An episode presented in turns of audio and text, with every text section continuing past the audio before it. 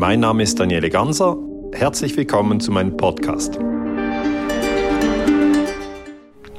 Liebe Zuschauer, herzlich willkommen hier zu einem Gespräch bei Sei mutig TV. Mein Name ist Flavio von Witzleben und mit meinem heutigen Gast möchte ich sprechen über Frieden in unfriedlichen Zeiten, über Wege der Achtsamkeit und äh, über die Frage debattieren, wie wir in toxischen Zeiten es schaffen, unseren eigenen inneren Frieden zu wahren.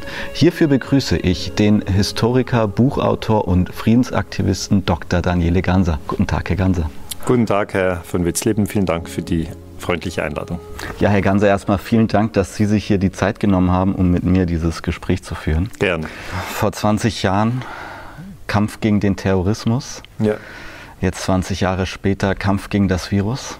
Das ist wirklich die große Nummer. Also früher hatten alle Angst vor Terroristen und jetzt haben, also alle hatten auch nicht Angst vor Terroristen, aber viele hatten Angst vor, vor Terroristen. Und jetzt haben viele Angst vor, vor diesem Virus, vor diesem Corona. Das wäre meine Frage gewesen. Welche Parallelen sehen Sie? Weil Sie sind ja quasi der Experte für den Kampf gegen den Terrorismus. Ähm, jetzt hat man ein neues Framing, jetzt ja. haben wir ein todbringendes Virus. Ähm, als es damals losging im März, April 20, haben Sie sich sofort an diese Zeit zurück erinnert, vielleicht ja. 9-11 und der proklamierte War on Terror? Ja. Oder haben Sie gedacht, nein, das ist jetzt was ganz anderes? Weil wir haben es mit einer, das ist ja quasi das Narrativ der Leitmedien. Ja. Wir haben hier eine Pandemie und eine Situation, die quasi einmalig ist und ähm, das lässt sich nicht vergleichen. Doch, das lässt sich vergleichen, weil was wir haben, äh, ist, dass die Leute Angst haben. Und ich sehe einfach, dass die Leute vor 20 Jahren nach diesen Terroranschlägen vom 11. September richtig Angst hatten, äh, von Terroristen getötet zu werden. Dazu muss man ja sagen, es gibt Terroristen. Das sind einfach Menschen, die Gewalt einsetzen und dabei andere töten. Also es ist nicht jetzt eine erfundene Angst, sondern die Terrorangst ist begründet. Aber, und das ist das Wesentliche, durch die ständige Wiederholung in den Medien wurde die Angst viel größer und die Leute konnten das nicht in ein Verhältnis setzen, ja, wie groß ist jetzt die Gefahr, wenn ich mit dem Auto fahre und da einen Unfall habe, oder wie groß ist die Gefahr, dass, dass ich von einem Terroristen umgebracht werde. Das heißt, die, die Gefahr wird einfach aufgebläht. Und das war ganz eindeutig zu sehen, indem man äh, nach äh, 2001 überall und immer über Terrorismus geschrieben hat. Und das kann man auch zeigen in den Medien, wie oft kommt, kommt das Wort Terrorismus vor.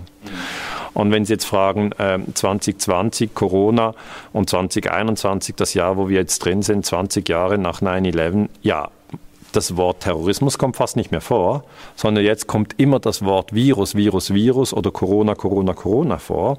Und die Angst hat sich total verlagert. Die, die Leute haben nicht mehr Angst vor Terroristen, sondern die haben Angst vor Viren. Und da sage ich als Historiker, ja, aber, aber Leute, 2001 gab es auch Viren. Ja, also wenn man jetzt 2001 gekommen wäre und gesagt hätte, hast du auch Angst vor Viren? Dann hätte alle gesagt, Viren? Nee, das ist doch gar nicht das Thema. Und wenn man jetzt kommt und sagt, hast du Angst vor, vor Terroristen, sagen alle, nein, ich habe Angst vor Viren. Und wissen Sie, 1962, als die Kuba-Krise war, hatten alle Angst vor Atomkrieg. Das heißt, die Ängste lassen sich steuern. Das ist eigentlich das, was ich äh, wirklich sagen und auch betonen möchte. Und die Ängste lassen sich so steuern, dass man eigentlich etwas nimmt, was einem durchaus töten kann. Also eine Atombombe hat schon Menschen getötet. Angst vor dem Atomkrieg ist nicht unsinnig, so Hiroshima, Nagasaki als Stichwort. Ein Terrorist kann einen Menschen töten, das ist nicht einfach unsinnig, ja, 3000 Tote bei 9/11 und ein Virus kann auch einen Menschen töten, ja. Aber dass man dann eine Angst nimmt, die begründet ist und man multipliziert sie so hoch, dass alle das Gefühl haben, Corona ist ein Killer-Virus. Und das ist es nicht. Es ist kein Killer-Virus, aber ein Killer-Virus, die jeder fünf Leute kennen, die tot sind. Sie unterscheiden jetzt ja immer zwischen drei verschiedenen Ängsten. Angst vor dem Virus, Angst vor Diktatur und Angst vor Armut. Ja. Jetzt haben Sie aber gerade ausgeführt, dass diese Angst vor dem Virus im Grunde genommen medial getriggert ist. Ja. Ähm, deswegen wäre jetzt meine Frage an Sie, inwiefern diese drei Ängste gleichberechtigt nebeneinander stehen. Also für mich stehen sie gleichberechtigt, weil ich ja versuche, Brücken zu bauen. Ich treffe ganz verschiedene Menschen, ich habe viele Gespräche mit ganz verschiedenen Personen und ich sehe einfach Menschen, die haben sehr große Angst vor dem Virus weil sie jemanden kennen, der daran gestorben ist oder weil sie sehr viel Fernsehen konsumiert haben oder weil sie jemanden kennen, der einen schweren Verlauf hat. Das sind eigentlich die drei Ursachen. Entweder man kennt jemanden auch noch, wenn man in den, in den Spitälern arbeitet und das live erlebt und dann sagt man, okay, nein, wir haben wirklich Fälle und dann ist die Virusangst groß. Oder man hat die Bilder aus Bergamo gesehen. Ja, natürlich. Die Bilder aus Bergamo mit diesen Lastwagen, obwohl bei Bergamo muss man ja sagen, die haben in, in Italien das, was die gemacht haben, die haben ältere Menschen mit Symptomen, die zu Hause waren, ja, die haben dann gesagt, ja, wir, wir, wir fühlen uns nicht gut, wir würden gerne ins Krankenhaus kommen. Ja gut, dann hätten natürlich die Leute sagen müssen, bleiben Sie lieber bei sich in der Wohnung und äh, nehmen Sie die Medikamente, die dagegen helfen. Ja. Ähm, aber nein, man hat die genommen und gesagt, ja, im Spital hat es keinen Platz und dann hat man sie ins Alterspflegeheim gebracht. Mhm. Also das ist wie wenn man Feuer nimmt und es ins Stroh wirft. Das ist genau das Dümmste, weil die Altersgruppe 70 plus ist ja die Gruppe, die eigentlich vor allem gefährdet ist. Das zeigt eigentlich die Mortalität. Es sind überhaupt nicht die, die Jugendlichen ähm, oder die Studenten, die sind gar nicht gefährdet, meiner Meinung nach. Und das, was man eigentlich gesehen hat, ist, dass Bergamo ein Beispiel für schlechte Politik ist. Und schlechte Politik bedeutet eben, dass eigentlich die, die Stadtverwaltung war nicht da, als die Anrufe kamen und gesagt, man braucht Unterstützung und so. Und da stellt man ja eben jetzt da, schlechte Politik und dreht es ein bisschen und sagt, nein, das ist ein Beispiel für ein gefährliches Virus. Und das ist ja eigentlich auch bei Afghanistan. Da sagt man ja, ähm, gefährliche Menschen. Nein, ich sage, das ist schlechte Politik. Wenn ihr ein Land bombardiert oder Irak, wenn ihr mit Soldaten reingeht, das erzeugt Terrorismus. Ja, dann werden die Menschen zur Waffe greifen. Und das will man nicht sehen, was man für schlechte Politik macht. Ich denke jetzt auch während Corona macht man eine sehr schlechte Politik, weil man, man, man verängstigt die Leute, man spaltet die Gesellschaft und das, das tut mir sehr leid. Mhm. Sehen Sie denn da dahingehend gewisse ähm, Analogien, dass wir zur Zeit von 9-11 auch eine Form der Schockstrategie hatten mit knapp 2000 Toten, den einstürzenden Türmen, drei einstürzenden. Türmen, richtig? Das ist so wichtig, ja. Es sind etwa 3000 Tote, äh, es ist eine Schockstrategie und man nennt das als äh, Strategie der Spannung. Also ich habe in meiner, in meiner Doktorarbeit habe ich die NATO-Geheimarmeen untersucht. Sehen Sie das jetzt auch bei Corona?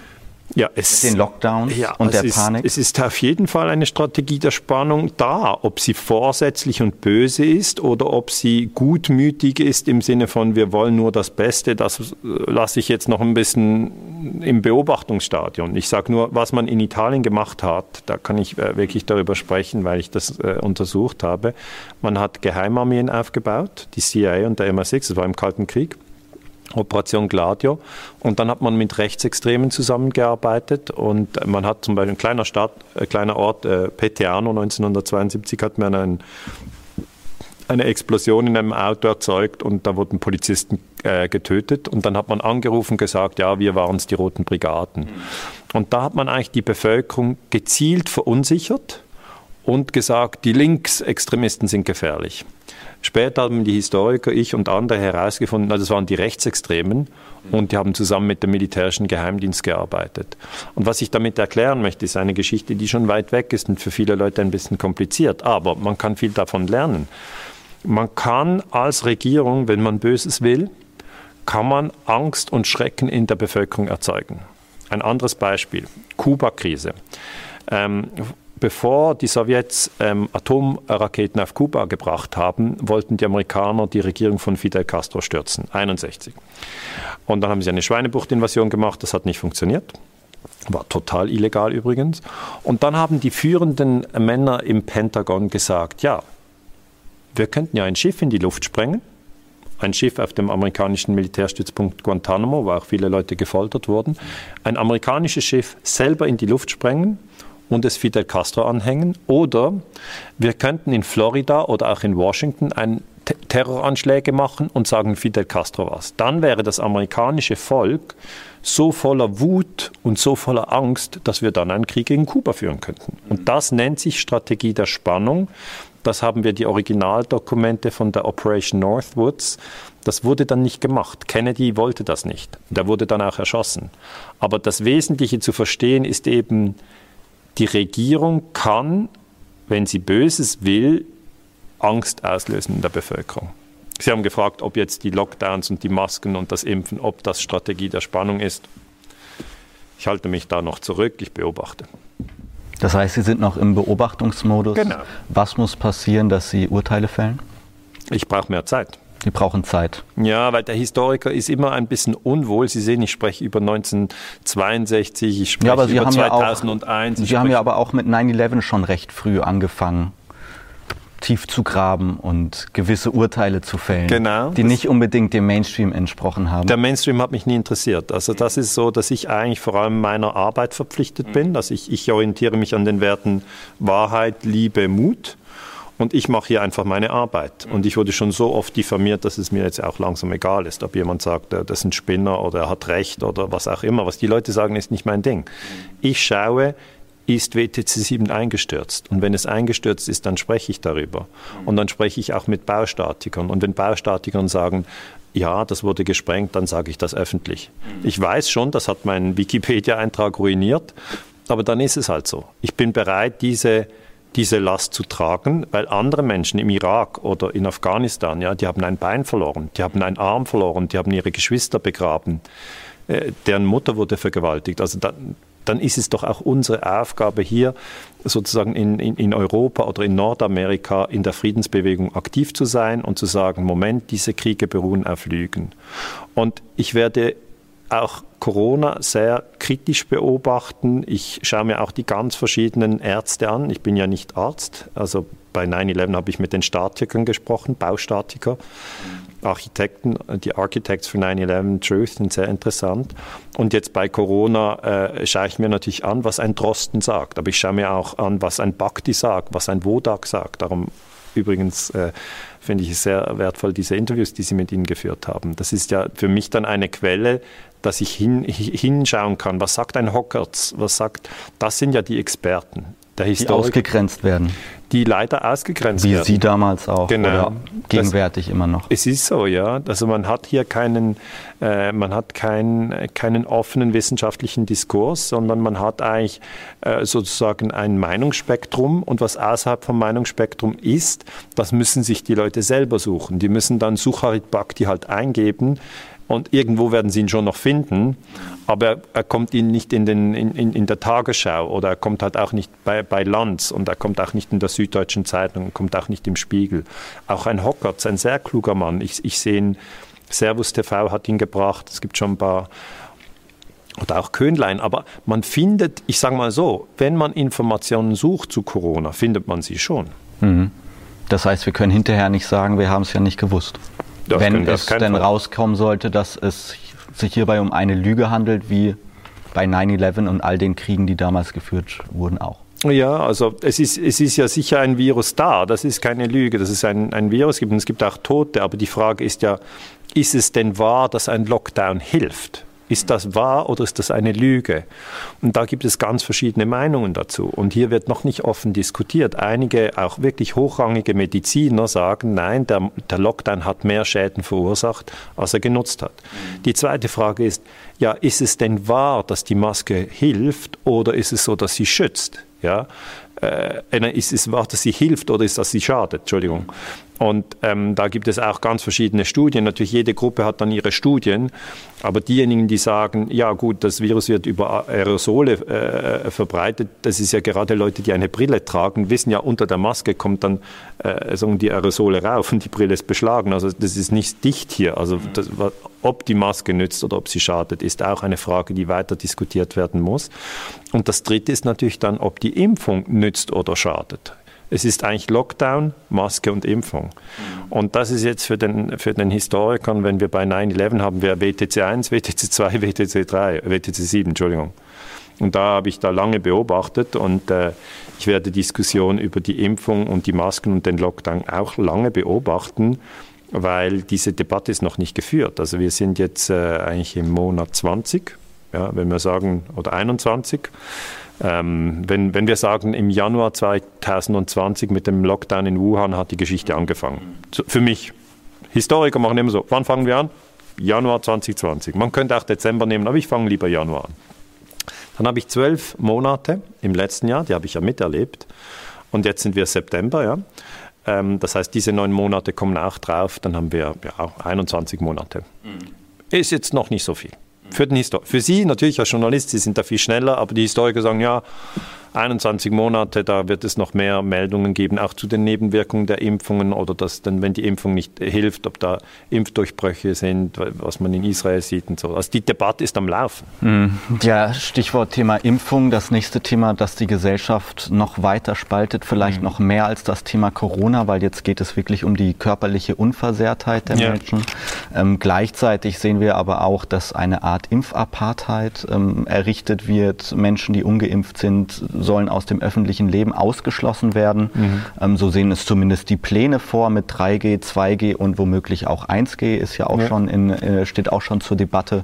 Ähm, wie gehen Sie oder wie beobachten Sie Menschen, die nun voller Angst äh, in die Zukunft blicken und sagen, ähm, als ungeimpfter verliere ich all meine Grundrechte. Was sagen Sie diesen Menschen, wenn Sie immer wieder davon sprechen, dass es wichtig ist, zuversichtlich zu sein, den Mut zu haben, achtsam ja. zu sein? Was sagen Sie diesen Menschen, die sagen, ich möchte mich erstmal gar nicht impfen ja. und muss jetzt aber damit rechnen, im jetzt kommenden Winter mein, nicht mehr am öffentlichen Leben teilzunehmen? Ja, also ich finde das auch ähm, äh, wirklich unschön äh, zu beobachten, wie so riesengroßer Druck ausgeübt wird auf die Menschen, die sich nicht impfen lassen möchten. Ja, das ist offensichtlich, dass dieser Druck da ist. Da kann niemand sagen, nee, das gibt's doch gar nicht, sondern der Druck ist da und der Druck kommt ja vom Staat. Das heißt, es ist sowohl in der Schweiz wie auch in Österreich und in Deutschland zu beobachten, dass der Staat die Impfquote anheben will. Und er sagt nicht, es ist eine Impfpflicht, alle müssen. Das sagt er ja nicht, sondern der Staat sagt, es ist freiwillig. Aber gleichzeitig macht er so einen riesengroßen Druck. Also in der Schweiz, kann ich jetzt nur für die Schweiz sprechen, das kenne ich am besten. Bei uns ist es so, dass jetzt ähm, diese Woche, also vor, vor sieben Tagen, hat der Bundesrat, das ist unsere Regierung, sieben ähm, Bundesräte, hat beschlossen, man kann nur noch ins Restaurant, wenn man eben äh, 3G vorweisen kann. Also entweder geimpft, getestet oder genesen. Gesund zählt nicht. Äh, und dann äh, ist halt der Punkt, dass wenn man nicht geimpft ist, dann müsste man ja jedes Mal einen Test machen. Das macht doch niemand. Man, geht ja nicht essen und macht vorher einen Test. Dann geht man eben nicht essen. Und was soll man dann tun? Sie fragen ja, was soll man dann tun? Ja, dann soll man mit Freunden sich zu, zu Hause treffen. Also man soll nicht das Zusammenkommen streichen, sondern man soll sich treffen. Man soll sich unbedingt treffen, man soll zu Hause kochen oder dann halt Essen bestellen. Zweiter Punkt. In der Schweiz ist es so, dass man nicht in die Fitnesscenter darf. Außer man ist eben 3G. Ja, jetzt, die Fitnesscenter haben eine wichtige Funktion. Ja, die Leute arbeiten den ganzen Tag und gehen dann gerne in, ins Fitnessstudio. Und wenn sie da nicht mehr hin dürfen, dann fehlt etwas. Kann man nicht sagen, na, ist doch egal. Nein, das ist nicht egal. Und da empfehle ich einfach, dass man dann eben alternative Fitnesswege äh, äh, findet und mit Freunden draußen trainiert, wenn man kann. Es gibt ja jetzt schon äh, einige, die, die trainieren nur draußen. Ich habe einen Freund, der, der trainiert nur im Wald. Mhm. Hat sich selber mit, äh, mit Steinen und Ästen also ein Fitness dort aufgebaut. Das sind auch viele Leute, die da mitmachen. Also man kann den Körper auch ohne Fitnesszentrum fit halten. Schwierig finde ich es bei der Bildung. Also wenn die Studenten dann sagen, da habe ich auch Freunde, die haben Kinder, die sind im Studienalter und jetzt ist natürlich die Frage, wenn 3G bei den Universitäten sozusagen durchgesetzt wird, im Moment sieht es danach aus, da müssen die impfen, testen oder genesen. Und dann können sie, der Zugang zu Bildung, das liegt mir ja sehr am Herzen, der darf nicht von so einer Hürde sozusagen beschränkt sein. Weil wenn ein 25-jähriges äh, Mädchen, das eben Studentin ist, sich nicht impfen lassen will, ist ja ihr freies Recht, dann kann sie doch nicht von der Universität. Also da sind wir in einem Bereich, wo ich wirklich denke, das kommt zu Volksaufständen, wenn man, das, wenn man da immer, immer mehr die, die, die Schlinge enger zieht, ist das ein ganz gefährliches Spiel von der Regierung, weil die Regierung muss auch wissen, sie ist in der Minderheit. Ja, die Regierung ähm, hat man immer das Gefühl, sie ist mächtig und sie kontrolliert die Medien, sie kontrolliert, kontrolliert die Polizei, sie kontrolliert das Militär. Aber die Geschichte zeigt eben, dass die Regierung manchmal den Bogen überspannt und die Menschen, wenn, wenn die Menschen zu stark unterdrückt werden, dann kann es, kann es zu Aufständen kommen. Und da muss ich sagen, verständlicherweise zu Aufständen kommen. Was, was soll man tun? Ähm, ich appelliere immer daran, äh, friedlich zu bleiben, ähm, mit der anderen Gruppe ins Gespräch zu kommen. Also wenn man zum Beispiel geimpft ist, dass man auch mit Menschen spricht, die nicht geimpft sind und sie nicht verurteilt. Und andersrum natürlich Oder auch. wenn man nicht geimpft ist, dass man mit Menschen spricht, die geimpft sind und sie nicht verurteilt. Ein guter Satz, den ich wirklich äh, mit auf den Weg geben möchte, wenn ich darf, ist, dass man sagt, du hast teilweise recht. Ja, weil derjenige, der geimpft... Aber nur teilweise. Ja, teilweise. Man muss ja dann nicht sagen, wie viel Prozent. Ja. Aber teilweise Recht baut eine Brücke. Okay. Weil sonst spalten sich Familien. Also das, da gibt es Spaltungen zwischen ja, Vater, Tochter oder Mann. Haben Sie das auch selber erlebt? Nein, bei mir nicht. Aber ich kenne Freunde und da ist es dann auch nicht nicht angenehm, weil die, die haben sich gut verstanden und jetzt äh, scheiden sich die Geister an der Impfung. Ich habe gesehen, beim Lockdown war das nicht so schlimm.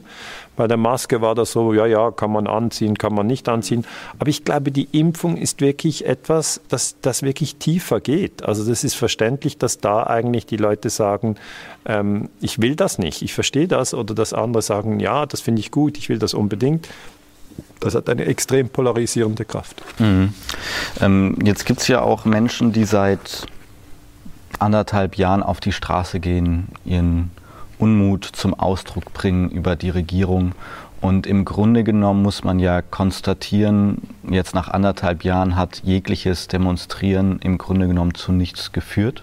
Widersprechen, widersprechen Sie mir gern, wenn Sie das anders sehen? Ja, nichts ist immer schwer zu sagen. Auf also, politischer Ebene. Ja, also die Maßnahmen wurden nicht zurückgenommen, sondern wurden verschärft. Richtig. Genau. Aber es ist dadurch eine Gegenöffentlichkeit entstanden ähm, die auch sozusagen historisch dokumentiert wird. Also die Leute, die dann in, in, in Berlin oder in Stuttgart oder wo auch immer demonstriert haben, haben äh, eigentlich gezeigt, dass sie nicht einig sind und sie wurden sichtbar. Das ist für den Historiker wichtig. Also es ist nicht nichts. Es ist natürlich jetzt, wenn Sie sagen, ja, unter dem Strich, was haben diese Menschen erreicht, dann kann man sagen, noch nicht so viel aber es entstehen sehr viele neue Vernetzungen äh, und was daraus passiert, wissen wir nicht. Mhm. Wie sehen Sie da generell gerade die Lage in Europa? Wir sehen ja, dass äh, in Frankreich auch die Proteste immer größer werden, auch in Italien und Griechenland nehmen die Proteste zu. Ja. Glauben Sie, dass so etwas auch hier für den deutschsprachigen Raum möglich sein wird, dass wir derartige Aufstände erleben werden bei einer möglichen Impfpflicht? Oder glauben Sie, dass wir zu anständig, zu angepasst, zu konform sind?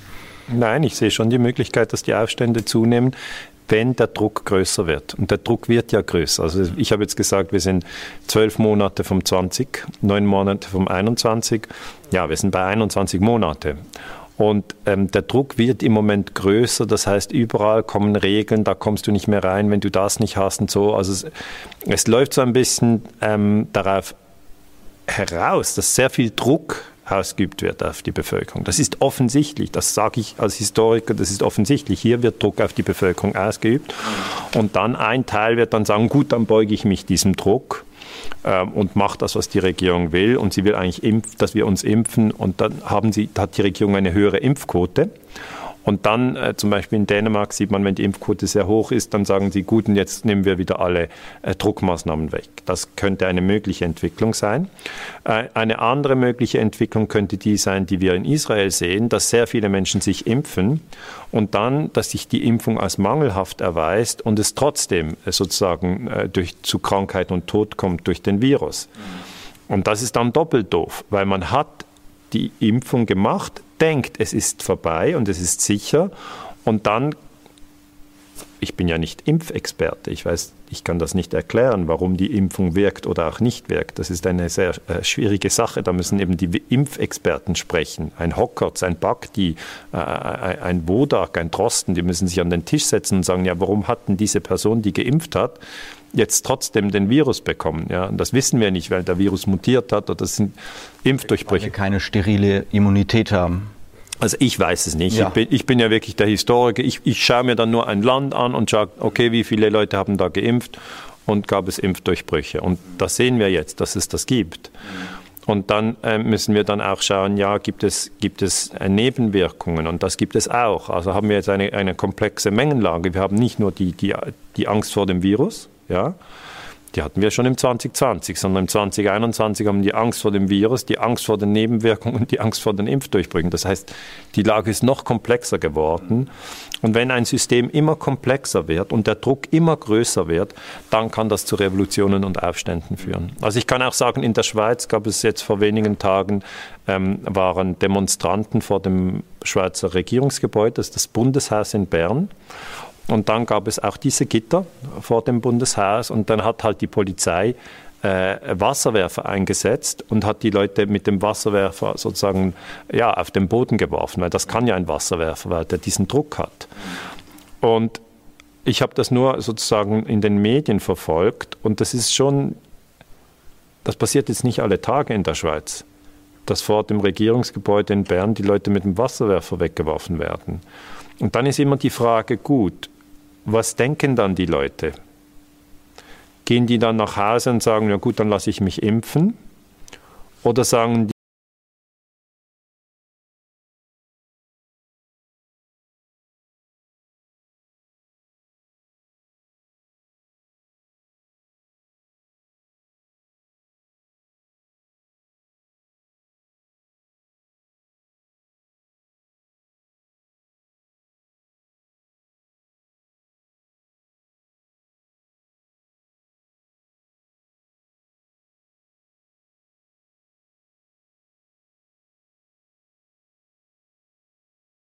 der ist irgendwie